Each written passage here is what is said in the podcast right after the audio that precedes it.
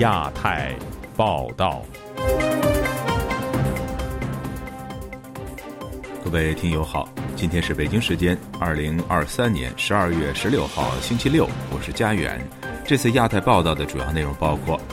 中国发布人体器官捐献和移植新规，信息透明问题再成焦点；农家乐等消费场所大规模倒闭，多地经济呈现衰退迹象；青年失业率。何时再公布？统计局给出了答案。最新报告发现，人工智能正在被用于互联网上的亲中反美宣传。接下来就请听这次节目的详细内容。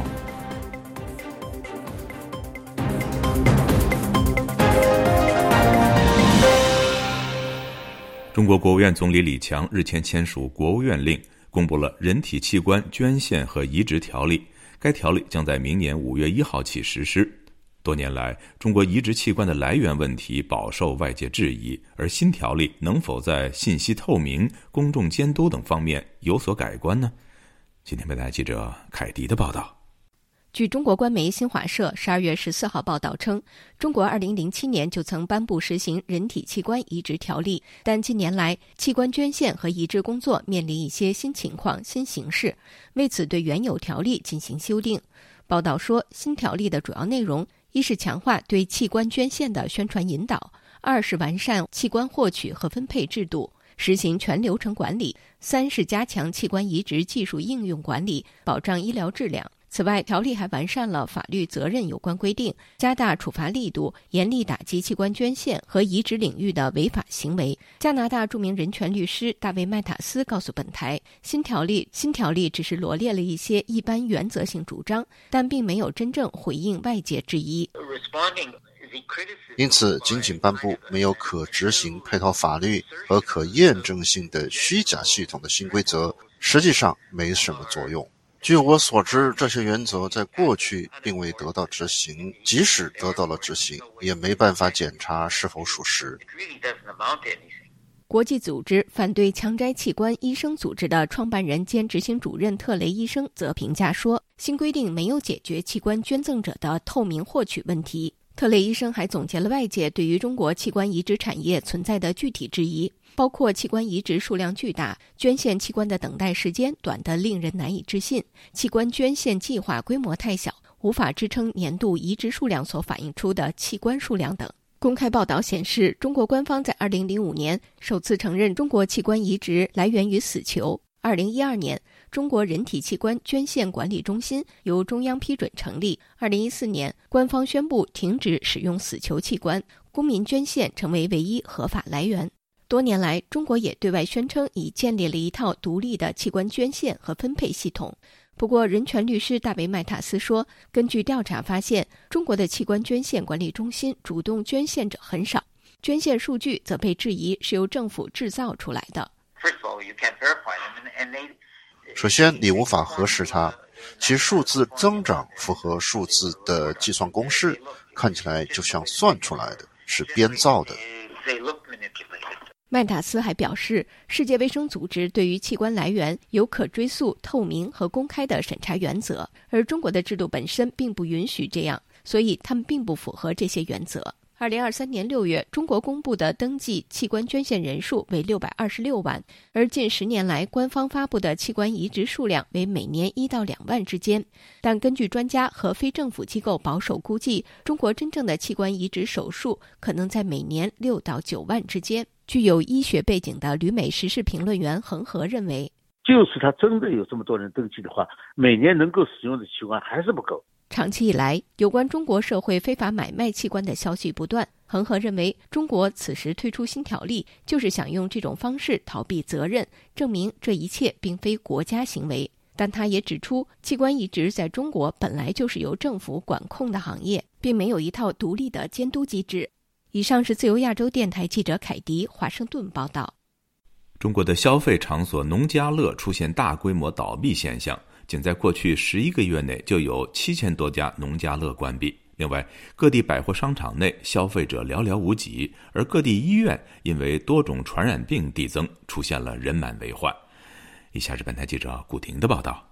据红餐网本周三发表了中国餐饮行业垂直领域研究者简于浩题为《倒闭八万多家，农家乐要凉了》的文章指出，农家乐行业近年来面临大规模的倒闭现象，注销、吊销企业数量超过八万家。许多农家乐经营者表示生意不好，消费者对农家乐好感度降低，主要原因是出品差、宰客、缺乏专业管理服务、环境和食品被诟病。贵阳曾经营农家乐的黄先生周五接受本台采访时说：“农家乐诞生至今超过了二十年，如今纷纷倒闭，其真实原因并非因为品质差和宰客，而是消费者迅速减少。”经营环境恶化造成，他说：“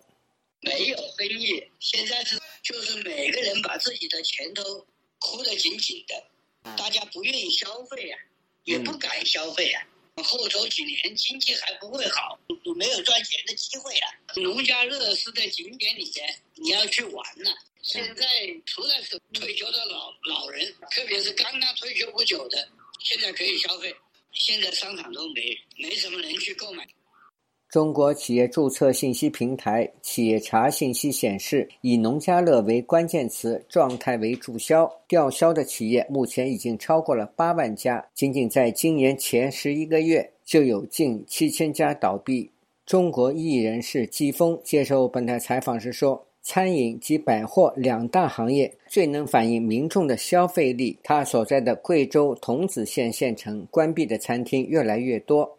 嗯前几天我一个侄儿准备摆夜市，然后让我弟去帮忙。我这一个星期没叫他，我弟我问我弟，我弟说肯定生意不好嘛。我昨天跟一个朋友出去转了，回来吃东西，他说现在没有大家没有愿意去做高消费的了，大家都看着口袋里那点钱。消费是一定很实际的了。上海曾经是中国经济最有活力的城市之一，在沪经营三十年的太平洋百货、东方商厦、位于陆家嘴的正大广场等相继关闭。上海一位视频拍摄者说：“二十八年前，八佰伴在上海开张当天，人流潮水般涌入商店，连电梯都瘫痪。如今，许多商场内顾客寥寥无几，电梯在空转，地面门店打烊。”上海一位网民说。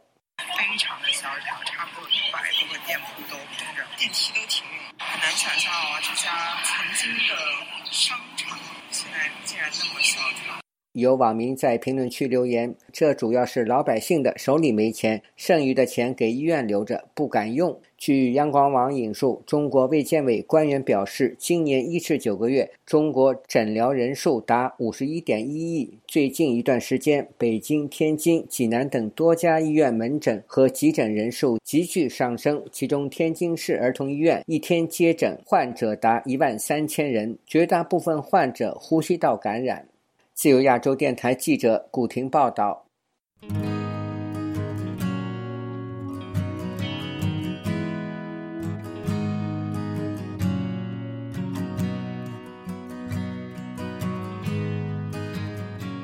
中国国家统计局星期五公布一连串经济数据，其中城镇失业率为百分之五，与上个月持平。值得注意的是，从今年八月起消失的青年失业率何时再公布？统计局也没有给出答案。今天，本台记者黄春梅发自台北的报道：数据显示，十一月份中国本地户籍劳动力失业率为百分之五点一，外来户籍则为百分之四点七。三十一个大城市城镇调查失业率为百分之五。从今年八月起，中国国家统计局就不再公布青年失业率，最后一次停留在七月份，高达百分之二十一点三，创下历史新高。何时再公布青年失业率？中国国家统计局新闻发言人刘爱华在发布会上回应称，近来中国高校毕业生规模继续增加，促进就业任务繁重。有关部门在不断健全促进高校毕业生等青年就业工作长效机制，更好的促进高校毕业生等青年就业，加快建设与现代化产业体系相适应的劳动者大军。目前，中国国家统计局正在对青年失业率相关方法制度进行完善。等到相关统计工作进一步完善之后，将适时发布有关情况。史丹福大学中国经济研究中心教授许成刚在本台《亚洲很想聊》节目中指出，中国官方不再公布数字，是因为这会和经济增长数据矛盾。中国官方数据是两成青年失业，国内的经济学家独立统计更高达百分之四十，没有理由在高失业率情况下经济是正增长。没有失业的人会担心自己失业，因此呢会减少消费。另一方面呢。就是这个企业大规模的减少这个奖金和薪金，那么在这种这个收入减少的情况下，也会进一步减少人们的这个消费，出现这个明显的购买力不足，导致这个通缩的现象呢。官方数据显示，十一月份中国 CPI 同比下降百分之零点五，而中国全国工业生产出厂价格指数 PPI 同比下降百分之三。此外，一到十一月份，中国全国固定资产投资同比增加百分之二点九，但是房地产开发投资下降百分之九点四。中国该如何防止金融危机引爆？许成刚认为，中国目前债台高筑，高盛估计中国债务占 GDP 比重超过百分之三百，这也被称为杠杆率。当杠杆率过高，金融危机风险就上升。如果你任凭那个市场运作，那就那个通缩的现象就远没更清楚。那么它由于冻结了房地产市场、土地市场，所以呢，这个房地产市场跟这个土地市场呢，基本上是不活跃的。那么在这个背景下呢，它可以避免银行破产。许成刚说，当中国政府出台政策要求银行大规模救问题的房企，就是典型的软预算约束问题。虽然可以避免房地产市场破产、金融危机，当全面使用这些手段时，确实一段时间能顶住，使得金融危机不发生。但它的代价就是要大量印钞票。他说，苏联东欧改革完全失败崩溃后，出现超级的通货膨胀，因为积累这么多坏账时，休克疗法只能短期解决问题，长期下来，超级通货膨胀不可避免。自由亚洲电台记者黄春梅台北报道。中国国务院新闻办公室十二月十五号对外表示，今年十一月，中国全国企业就业人员每周平均工作时间为四十八点九小时，而这一数据又创下了二十年来的新高。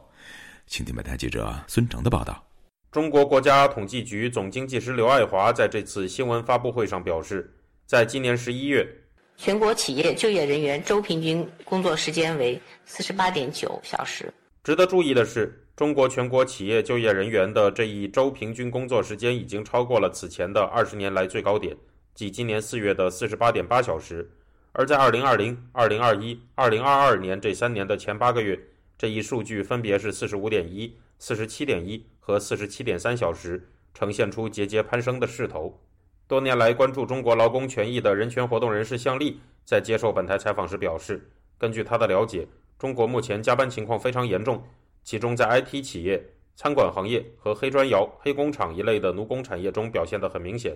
他表示，中国有一点情形与西方国家相比有所不同。和国外不一样，国外就是你去打劳工官司是稳赢的。如果加班的员工如果是生病的话，但是在国内，虽然有劳动法，但是政府也说了，现在已经是加班到严重超过四十四个小时，但是仍然这么多人没有办法去得到法律上的赔偿。中国当局公布的这一数据引起了不少网友的热议。有微博网友表示，根据中国劳动法的规定，中国劳动者平均每周的工作时间不超过四十四个小时。这也意味着当局发新闻承认违规了。也有网友指出，按照每周工作五天计算的话，那么平均每人在一个工作日要工作九点七八小时。还有人指出自己一周最少工作五十六个小时，不知什么时候是个头。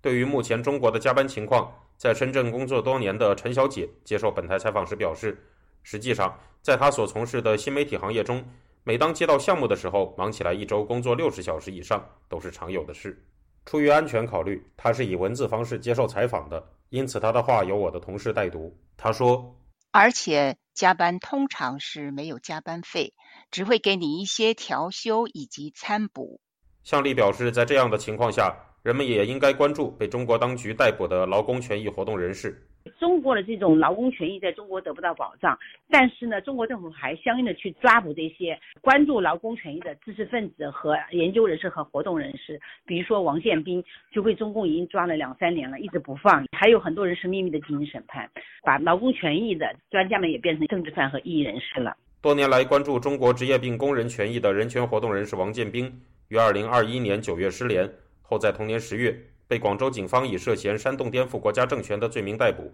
自由亚洲电台记者孙成，旧金山报道。中国政府要求统计部门在发布统计数据解读时，要正确引导社会预期。此乃中共中央政治局会议后出现的新词汇。在这一背景下，有网民发现一批财经领域分析师的社媒账号被禁言。以下是本台记者古婷的报道。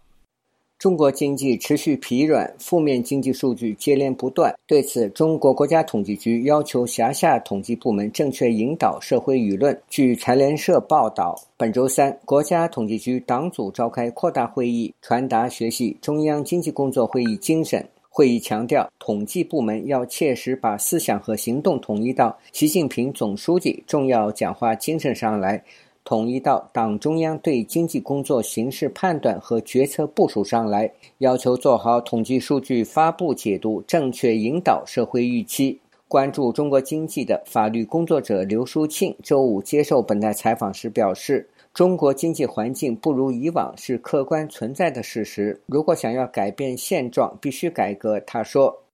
要想恢复人的信心的话，你首先做基础性的改革。”就是说，呃，真真正的能够进行以这种，就是说扩大公民自由和权利为导向。经济的这个情况不是靠这个这个宣传能宣传出来的，对吧？它这个东西靠基本面的，你的这个进出口形势啊，老百姓这个就业率啊，消费什么，它都取决于这个。不是你说有管什么用呢？你说只是说你在字面上你可以做的把这个数字做得很好，通过这个统计局啊什么的，你仍然无法改变真真实的经济凋敝，这个是改变。今年下半年，中国各部门先后出台挽救民营经济的措施一百余条，但仍然无法改变现状。有网民评论说：“外资撤离，房企暴雷，地方政府债台高筑，中国已经回不到繁荣年代。”还有网民留言：“不做穷朋友的头，放下身段，跟美国真心交朋友，不用三年辉煌，也许会展现。”面对网上各种批评政府的言论，十二月八日举行的中央经济工作会议出现了“改善社会预期”的词汇，意思是要转变民众对社会悲观失望情绪。近期，中国经济领域不少分析师的账号被禁言，对此，刘树庆评论说。就是禁止唱衰啊，要唱响中国的经济啊。嗯，他这个经济啊，现代经济确实是与这个信心是有关系的。呃，就是人们之所以没有信心，是因为对自己的生命和财产以及自由是没有信心的啊，他的安全感是没有信心的，所以这个时候人也不敢创业。中国的经济分析师已经被称为风险师。中国股份制和公司问题专家、经济领域的分析师刘继鹏、洪荣、水皮等多位经济评论人士遭到全网封杀，他们的社交媒体账号被禁言事件引发网民关注。周四晚，互联网科技博主绝账师杜瓦发文：如何看待近期财经大 V 们的禁言？如果这世上只允许一种声音存在，那么唯一存在的声音只会是谎言。在法律群内，有人发通知，近期对于唱衰经济言论的处置将会很重，请大家发博时勿触及红线。时事评论人士李阳接受本台采访时说：“现在当局不仅对经济领域，对其他不符合政府立场的言论都会严加处罚。”我看到有一篇讲的这些经济学家都被禁言了，就是说你不符合中共的要求的，唱衰中共经济的这种言论。那当然要要禁止嘛，不光是对你经济界，是对所有的人的，就包括我们，对不对？你只要不符合政府的言论，都应该要被禁言。自由亚洲电台记者古婷报道。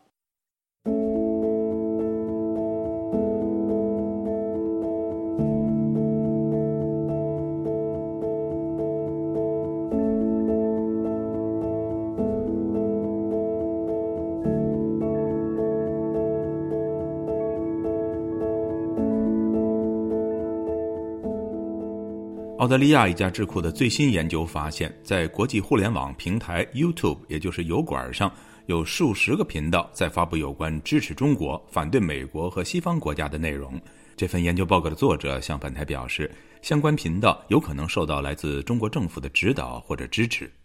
请听本台记者乔钦恩的报道。中国国家主席习近平本周访问越南，提出要和越南构建命运共同体。随后，由油管频道发布相关英语视频，探讨印太地区的权力中心是否已从西方转到了东方。澳大利亚战略政策研究所发布的报告指出，二零二二年以来，至少有三十个油管频道使用人工智能语音，宣扬中国政府的政绩或国际形象。相关内容包括美国与其盟国的关系即将分崩离析，以及中国是负责任的地缘政治参与者。不仅赢得了与西方的科技竞争，还掌握了关键矿产。这些视频总共吸引了一亿多人次观看，以及七十多万人订阅。这些视频大多使用相同的图片，像是一脸愁容的外国领导人与神色平和的习近平形成对比。从相近的标题或普通话直译的名词来看，也能推断这些内容来自同一个制作团队。报告的作者柯杰新向本台表示。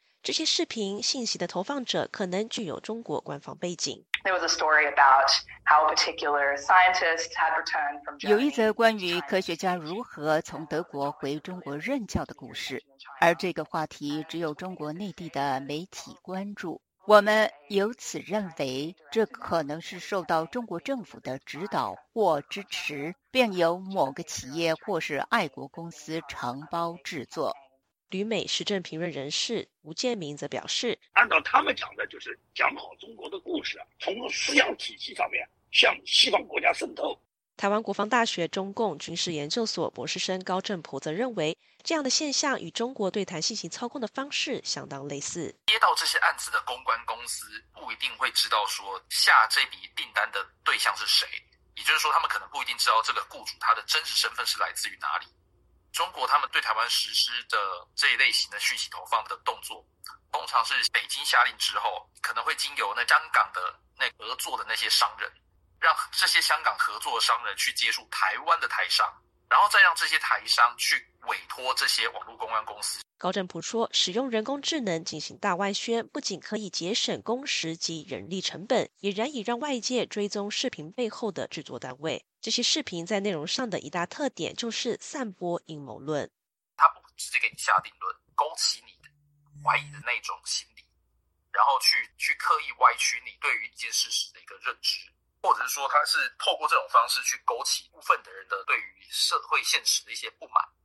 这份澳大利亚智库的报告还指出，这些视频除了使用人工智能语音，也使用了中国科技公司搜狗研发身穿异形红裙的 AI 主播雅尼，或是其他来自英国生成的虚拟形象。此外，这些假频道接受付费的广告或赞助相当有限。但有一则却来自美国德州的公关公司。公关公司透过微网红增加上市公司的曝光度，以增加股票成交量的做法十分普遍。而这些假频道的订阅人数符合微网红的标准，可能让公关公司认为是把信息很好传递出去的平台。这也显示。西方公司可能一不小心就赞助了假频道以及中国大外宣活动。